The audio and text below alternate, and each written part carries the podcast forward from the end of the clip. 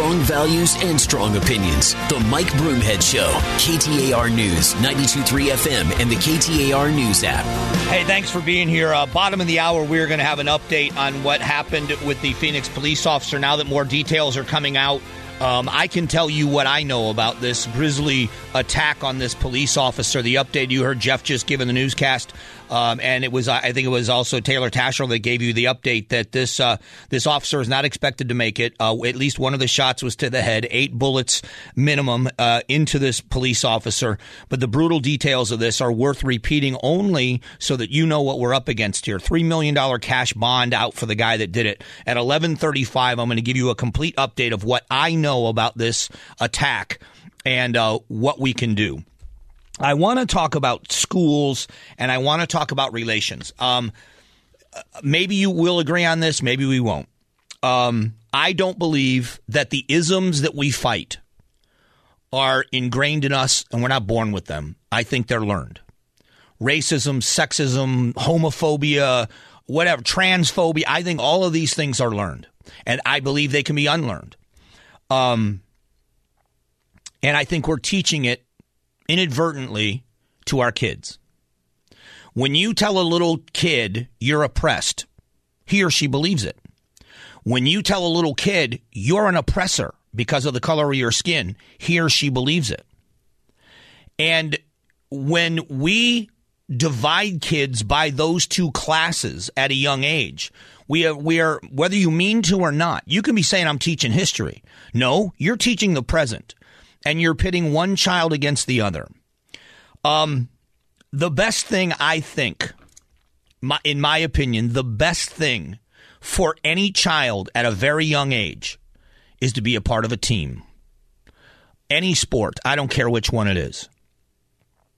Um, in a band, whatever. The reason why I say a team is because it's usually more kids than a band is, you know, for a few.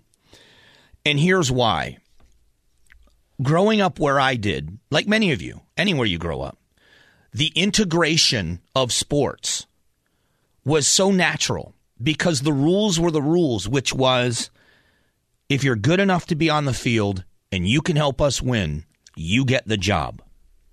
And I think that's the goal in life. If you are qualified, black, white, man, woman, gay, straight, who cares? If you are qualified to do the job, if you help us succeed, we want you. You're it. And that's the purity of sports. Um, I've mentioned before I was Pop Warner teammates with Deion Sanders. Um, I spent two years on the same team with Deion Sanders, um, and uh, he wouldn't have a clue who I am. Uh, that's how good I was. But I played on a team where there were 65, 60 kids that tried out for a 30 man squad or a 30 kid squad. So half the kids got cut. Just making the team was an accomplishment. And I was 11. That gives you an idea how competitive it was. Um, and it was in the South in the 70s. And what's uh, you know here's how ironic this was. I played for an organization at the time in Pop Warner football was nationally known because we were national champs a bunch of times, um, called the Fort Myers Rebels, and our uh, mascot was a Confederate soldier, and we were required to wear khaki pants and a blue blazer to every away game. We all had the same uh, equipment bag. We looked like a college team of eleven year olds somewhere in existence there is a picture of Deion Sanders in a blue blazer with a Confederate soldier on the lapel. Um, as horrible as that sounds in the 21st century, no one gave it a second thought in the 1970s because what happened in the locker room and what happened on the field had nothing to do with that. No one cared how many parents were in your house. Nobody cared how much money you made. Nobody cared about anything other than can you help us win football games? Even at that age, that's how competitive it was. Can you help us win football games? So I think every kid should be in a team sport because it get takes it gets rid of all it gets rid of your selfishness. There are going to be t- people on your team you don't like and that don't like you, and you would never hang out together off the field. But on the field, you have to work together. And man, that's a great lesson to learn when you're playing Pop Warner football when it means nothing. Denver Elementary School is under fire for a Families of Color playground night. Um, I'm really trying to keep it together with this. This breaks my heart. And I'm not being melodramatic. This breaks my heart. You have got kids in an elementary school that are already being taught we have to set aside a night for people of color because you white kids are dominant and you white kids are oppressors. So, in order to make it fair, you can't come to our party. Do you know how messed up that is for both groups of people? Do you know what a mess that is for both groups of people? And the political climate we're in, that's what's happening. Here in Arizona, um, there's a story written um, in the Arizona Republic, and uh, it was written yesterday and it's about Lindsay Love, who is on the Chandler School Board, and it laments the fact that she's leaving the school board because people are mean to her. Um, I can tell you that um, Lindsay Love promotes, in my opinion, and I'm entitled to it, promotes racism. I've got a bunch of her tweets, I've got a bunch of her comments, and what she says, and she's entitled to her opinion.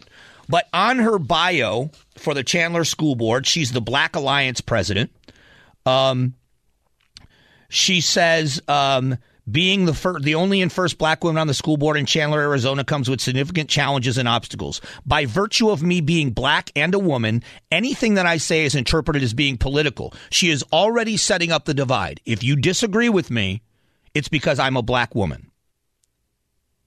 Um, it's interpreted as being political because we have politicized black bodies, especially black women's bodies. People have characterized me as dangerous to children and wielding more power than I actually have in my role as a board member. I'm dangerous because I'm using inclusive language.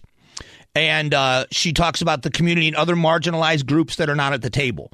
Um, my fellow board members can say the same things I am saying, and I am always categorized as angry and uncaring. Well, I categorize some of the things that she says as angry and uncaring because I read the things that she says. She posts tweets. Um, she posted a tweet at someone. There's this woman that's at Sue Frazee, and I apologize. I don't know what she's running for or who she is. Lindsay Love's Twitter page is Love to Disrupt. L U V, the number two, disrupt.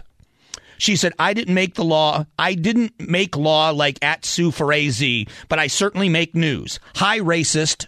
That's her tweet.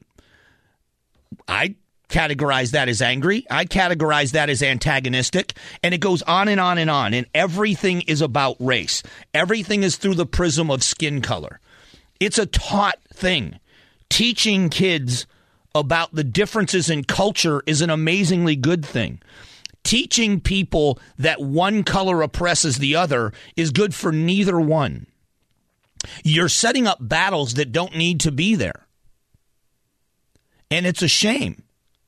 Some of my best friendships and relationships and lessons were learned in locker rooms and by friends of mine of different cultures and colors and religions and and that was all afforded to me because of organized sports either as a player or as a coach and we are taking away that ability for us to interact and appreciate differences in color and culture and make it about us versus them all the time. And I hate it. I'm not embarrassed to say I hate it.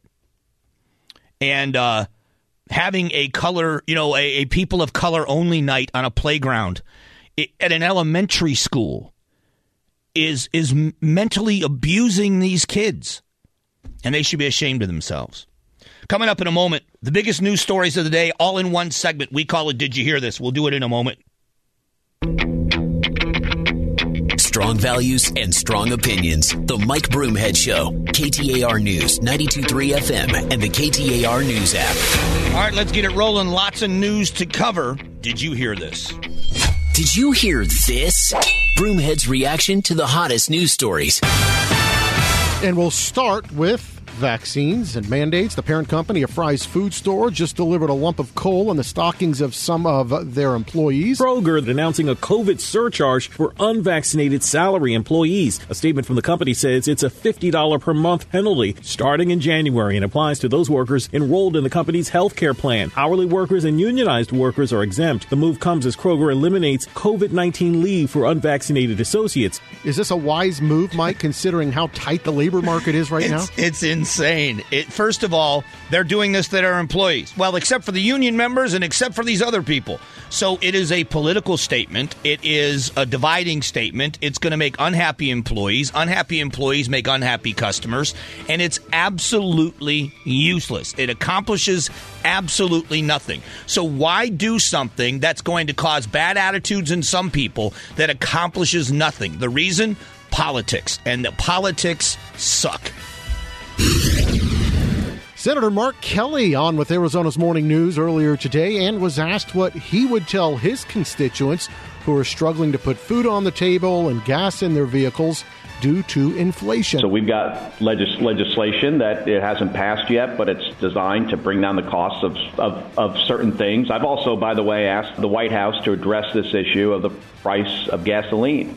Now, kind of a vague answer, not really any specifics on anything. So, uh, what steps should the administration take to lower the cost of gas? Well, they could they could open up drilling. They could not put fees on on and offshore drilling. They could make it easier to drill, and they could bring back fracking. They could do these things that would drive down the price because we would become producers again. That would be the number one thing you can do. You drive down the price of gasoline, which in turn drives down the price of shipping, which in turn drives down the price of goods and services. That would be a great place to start for American families. Again, you may agree with the Biden agenda on climate change and destroying the fossil fuel industry. But doing it right now on the backside of COVID, the timing couldn't be worse. So, are they going to side with the American people or are they going to stick to their agenda? That's the question. You are listening to Did You Hear This every day at this time to get you caught up on the headlines. What's next, Jeremy? Well, uh, while most polls and political experts show Republicans poised to retake both the House and Senate in the 2022 midterms, President Biden is apparently hearing or feeling something different. At least he was during last night's DNC holiday party. Now we look at 2022. I want to tell my Republican friends get ready, pal. You're going to in for a problem. We're going to win in 2022.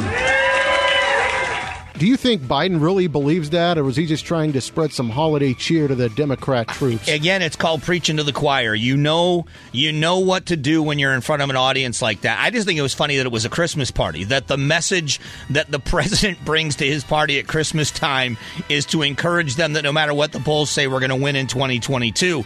I, I, just that didn't sound like maybe he did have a Christmas message and that was just a little piece of it. Uh, I just thought it was weird for a Christmas party.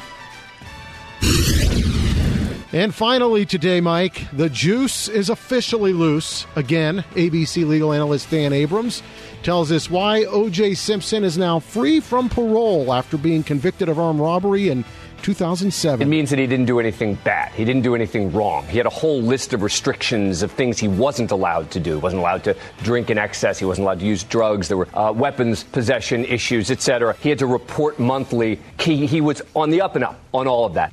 What's next for O.J. Simpson? Well, I mean, thank God he's free. Now we can go find the real killer. I mean, that's what we've been it's waiting been a long for. search. And apparently, the real killer of OJ's ex-wife. You know what? I shouldn't. I'm not making light of the situation because the Goldman family, some of them still live in Arizona. This was a horrible murder. I'm mocking OJ Simpson, saying he's going to be dedicated to the rest of his life to finding his ex-wife's real killer. Let me explain something. Unless it is somebody that's working at a golf course, unless it's a greenskeeper, he's not looking for anybody. So I don't know where he'll end up. Probably Florida or Texas. I'm guessing where there's a lot of golf courses. But OJ Simpson is free. Uh, you know, lock your doors. Um, am I allowed to say that? Is it okay to say lock your doors? Is that wrong? No, that's, that's uh, fine, okay. Right. All right. Uh, I, I, just uh, we th- that trial. I remember where I was. This is so horrible. Um, Everybody does. I think. You want to know why? You know, I was married to my high school sweetheart for a minute. I mean, it lasted a couple of months. It was over very quickly. Uh, we were on our honeymoon. This is what a redneck I am. We were on our honeymoon, which was two days in Disney World. And I was in the resort room sitting on the foot of the bed watching the slow roll chase. With uh, with AC Cowlings and him cowering in the back seat. So everybody was captivated by that trial. Um, so anyway, OJ's out. It's over. It's done with, and we'll see what the next chapter He'll keep holds. posting Twitter Twitter videos. Yeah, of course he will, and his political opinions that everybody cares about. In a moment, uh, a a very sad update on the condition of this young police officer in Phoenix and what we're now hearing about the suspect and bond. All that's coming up in a few moments. Strong values and strong opinions. The Mike Broomhead Show. KTAR News, 923 FM, and the KTAR News app. Hey, thanks for being here. Yesterday morning, the Valley awakened to the sad news of a shooting of a young Phoenix police officer, and the details were kept uh, close to the vest for a very good reason during the investigation. Uh, but the details of this have been coming out more and more, and, and I can talk more about what I know and, and what I've heard and what's true and what's not. Um, uh, the details of this are are disturbing. Uh, there's no way around it, and um, but I think they're important to talk about because there is good versus evil in this world, and um, they met at about 2 a.m. at 15th Avenue in Camelback. Um, you have a young 22 year old officer and when I say young, youth matters from the perspective of he had his whole has his whole life in front of him. Um, but also a young officer in the sense that he wasn't long out of the academy and off of FTO or field training officer. He was a solo as an officer less than a year, but dedicated to his job, was appreciated and admired, and has been admired by his squad mates. And um, if there is a miracle and he survives, he's pro- he's never going to be a cop again. But they're saying the outlook now is that he's not going to make it. Um, he was shot at least eight times. One, at least one of those was shot in the head. Um, and uh, the uncle said that they they know as a family they believe in miracles, and they know at this point that's what it's going to take for this young man to survive. I don't want to spend a whole lot of time on the suspect, but I think it's important for you to understand the level of evil that's involved here. The guy had been convicted convicted of multiple multiple felonies, been to prison multiple times at the age of 24. Um, all of them involving violence, um, aggravated assault with a deadly weapon, aggravated robbery with a deadly weapon. These were these are crimes with a deadly weapon, and yet.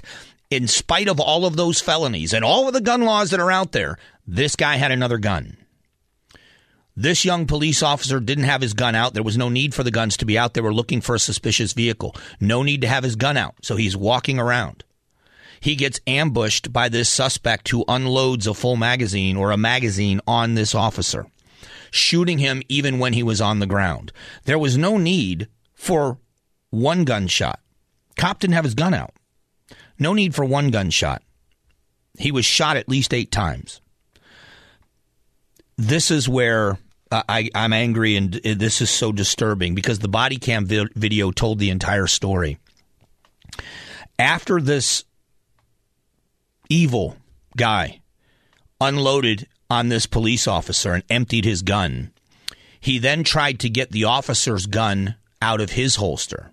Now, officers have a, have a, have holsters that have a catch that you have to take them out of the holster a certain way to prevent if you're in a fist fight or in a wrestling match with a suspect, they can't easily remove your gun from the holster and take it from you. So this young this guy didn't know how to manipulate that holster and couldn't get that that gun out of his holster, or we might have had more officers dead because as other officers approached, he was trying to get this gun on top of, of the officer he had just shot at least eight times. That's the kind of evil and heartlessness eh, that we're dealing with. He had just unloaded on this cop and is now trying to steal from him laying on the ground. Other cops approached, he ran, they caught him. That's what we're dealing with here. We're dealing with a career criminal that uh, I was on his Facebook page yesterday. Uh, I don't know if it's still up, but I was on his Facebook page yesterday. Um, not that many pictures on there, but every one of those pictures, there's one of him um, folding out um, hundred dollar bills like a deck of cards, giving the finger to the camera. Uh, another one where he's posing as a selfie in the mirror, giving gang signs in a mirror. Um, uh, you read the things on his Facebook page, and it's about violence and gangs and, and, and things of that nature. Um, that's who you're dealing with. That that is what the police face. You know, we as a society believe certain things based on our own um, experiences, And we think that, you know, when I've been pulled over more than I want to admit, but I've been pulled over by the police. And when I get pulled over, I keep my hands on the steering wheel or I keep them where the officers can see them. Um, if it's at night, I turn on the interior lights in my vehicle. I put the windows down so that the officer approaching my car can see that I'm unarmed. There's nobody in my back seat. I'm no threat. Um, I yes sir, no sir, yes ma'am, no ma'am. Um, I don't reach for anything until they tell me to. I inform them that I'm armed, that there's a gun in the vehicle, uh, and you just figure that's how people behave. And that's not how people behave. This was a call about a suspicious vehicle. There was no need for violence from anyone. None of the Phoenix police officers shot at anyone. Even after this guy had just unloaded on their coworker and was trying to steal from him, did they shoot this suspect? Why? He wasn't armed. No reason to shoot. So they took him into custody. So I, I, mentioned earlier, and I'm going to mention it again because I, I just think the timing is horrible. I think the timing of this is is so insensitive, and and maybe you disagree with me. Maybe you'll agree. The Arizona Republic must have been working on this story for quite a while. Why they chose today to publish it, I don't know. But one day after a 22 year old Phoenix police officer is gunned down brutally and is probably not going to survive. And, and that is now what we're hearing from doctors. He's on life support. He is not expected to survive, barring some kind of miracle. The, the Arizona Republic, the, the newspaper of record in our town, decided that today was the day to publish a story called A Tale of Two Cities. Why two newsrooms, 1,700 miles apart, teamed up to investigate unfair and unequal policing. Tone deaf much? Little tone deaf, maybe, over at the Republic? Again, you can point out absurdity by flipping a topic upside down and seeing if it's absurd. So if you don't see the absurdity there, I want you to think about Minneapolis. If the day after George Floyd's death, his murder, the day after his murder, the newspaper of record in that town printed a story that was pro police and anti BLM. You tell me what would have happened in the court of public opinion had that happened 24 hours, uh, less than, you know, 36 hours later. And that's what the Arizona Republic did today. Now, story valid, story right for people. Yeah, you know, it's a news story. Today, the day to publish it. I, I just think it's tone deaf. I think you're completely out of touch. Uh, you know, you've got a family, you've got siblings, and you know, I think about the siblings. I remember what it. I, and I'm not putting him in the past tense. When my brother was killed, I remember. I remember the phone call I got about it. I remember that my mom was there with the military, and I remember hearing her in the background crying, but there were people with her. I remember hanging up the phone and calling my surviving brother, my youngest brother, the police officer, and the sheer um, anguish in my brother's voice as he was driving to my mother.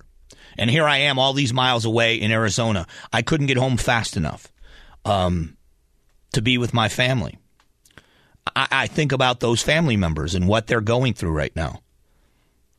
And they're planning Christmas. They bought presents probably already. They've got probably decorations up, and they may be planning a funeral, barring a miracle, planning a funeral for Christmas.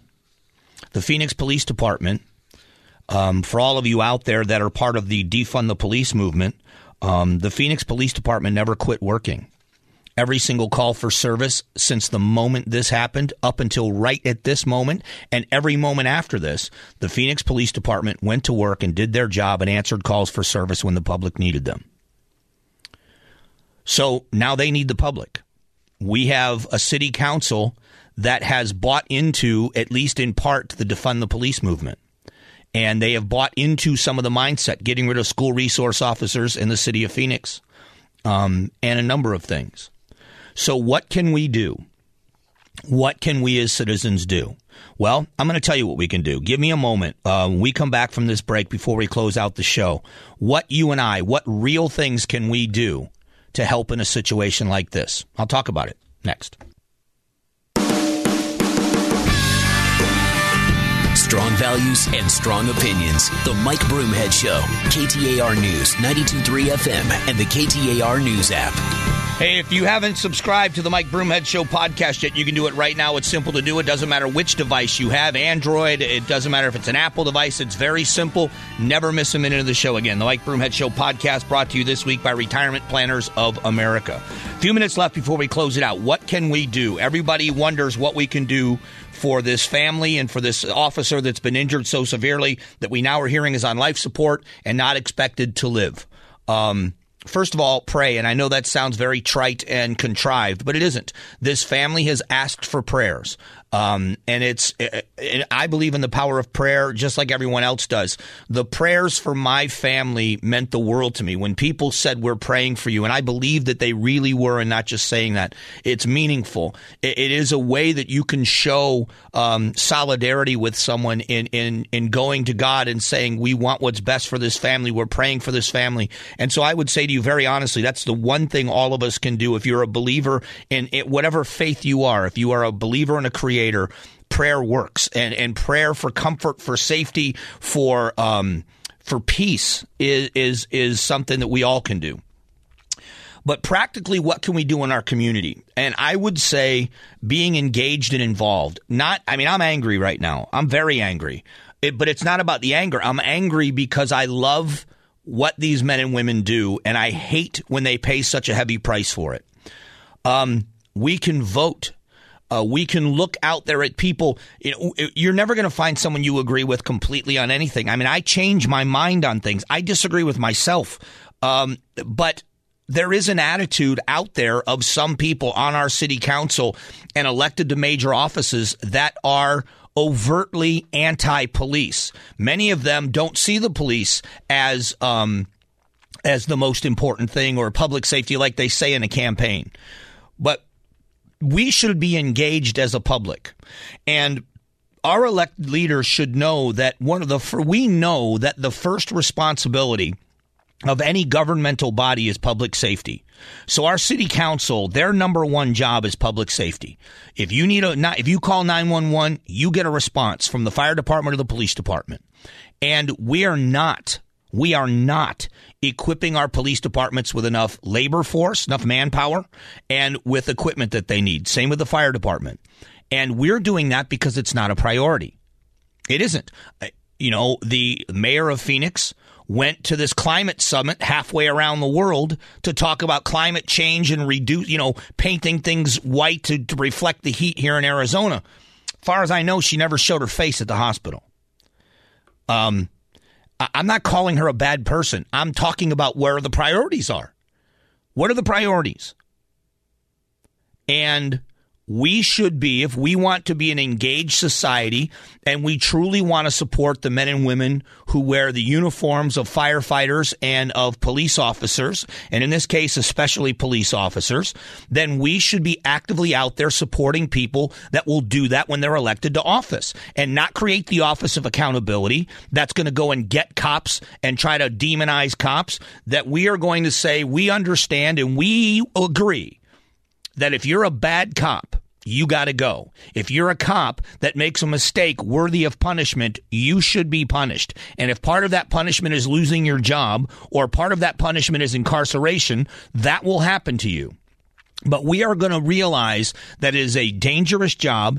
It is something that is uh, life or death on a daily basis, and we are going to give you every opportunity to succeed to succeed with the partners you need on the street, with the equipment you need to do that job, and with the support of all of us.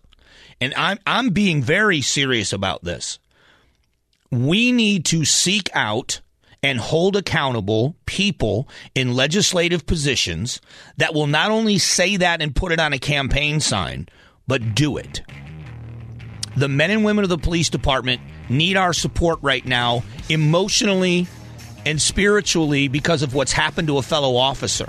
But if we really want long term support for these men and women, we need to be active in making sure that the people that write their paychecks and the people that give them their budgets and the people that hold them accountable are people that understand the job, how important it is, and we treat them accordingly. That is a big thing we can do. And maybe it's time we commit to doing it and we put people on notice that if you're an anti cop person, I don't care what political party you're on, you're going to be out. You're going to be out of a job. That should be our number one goal.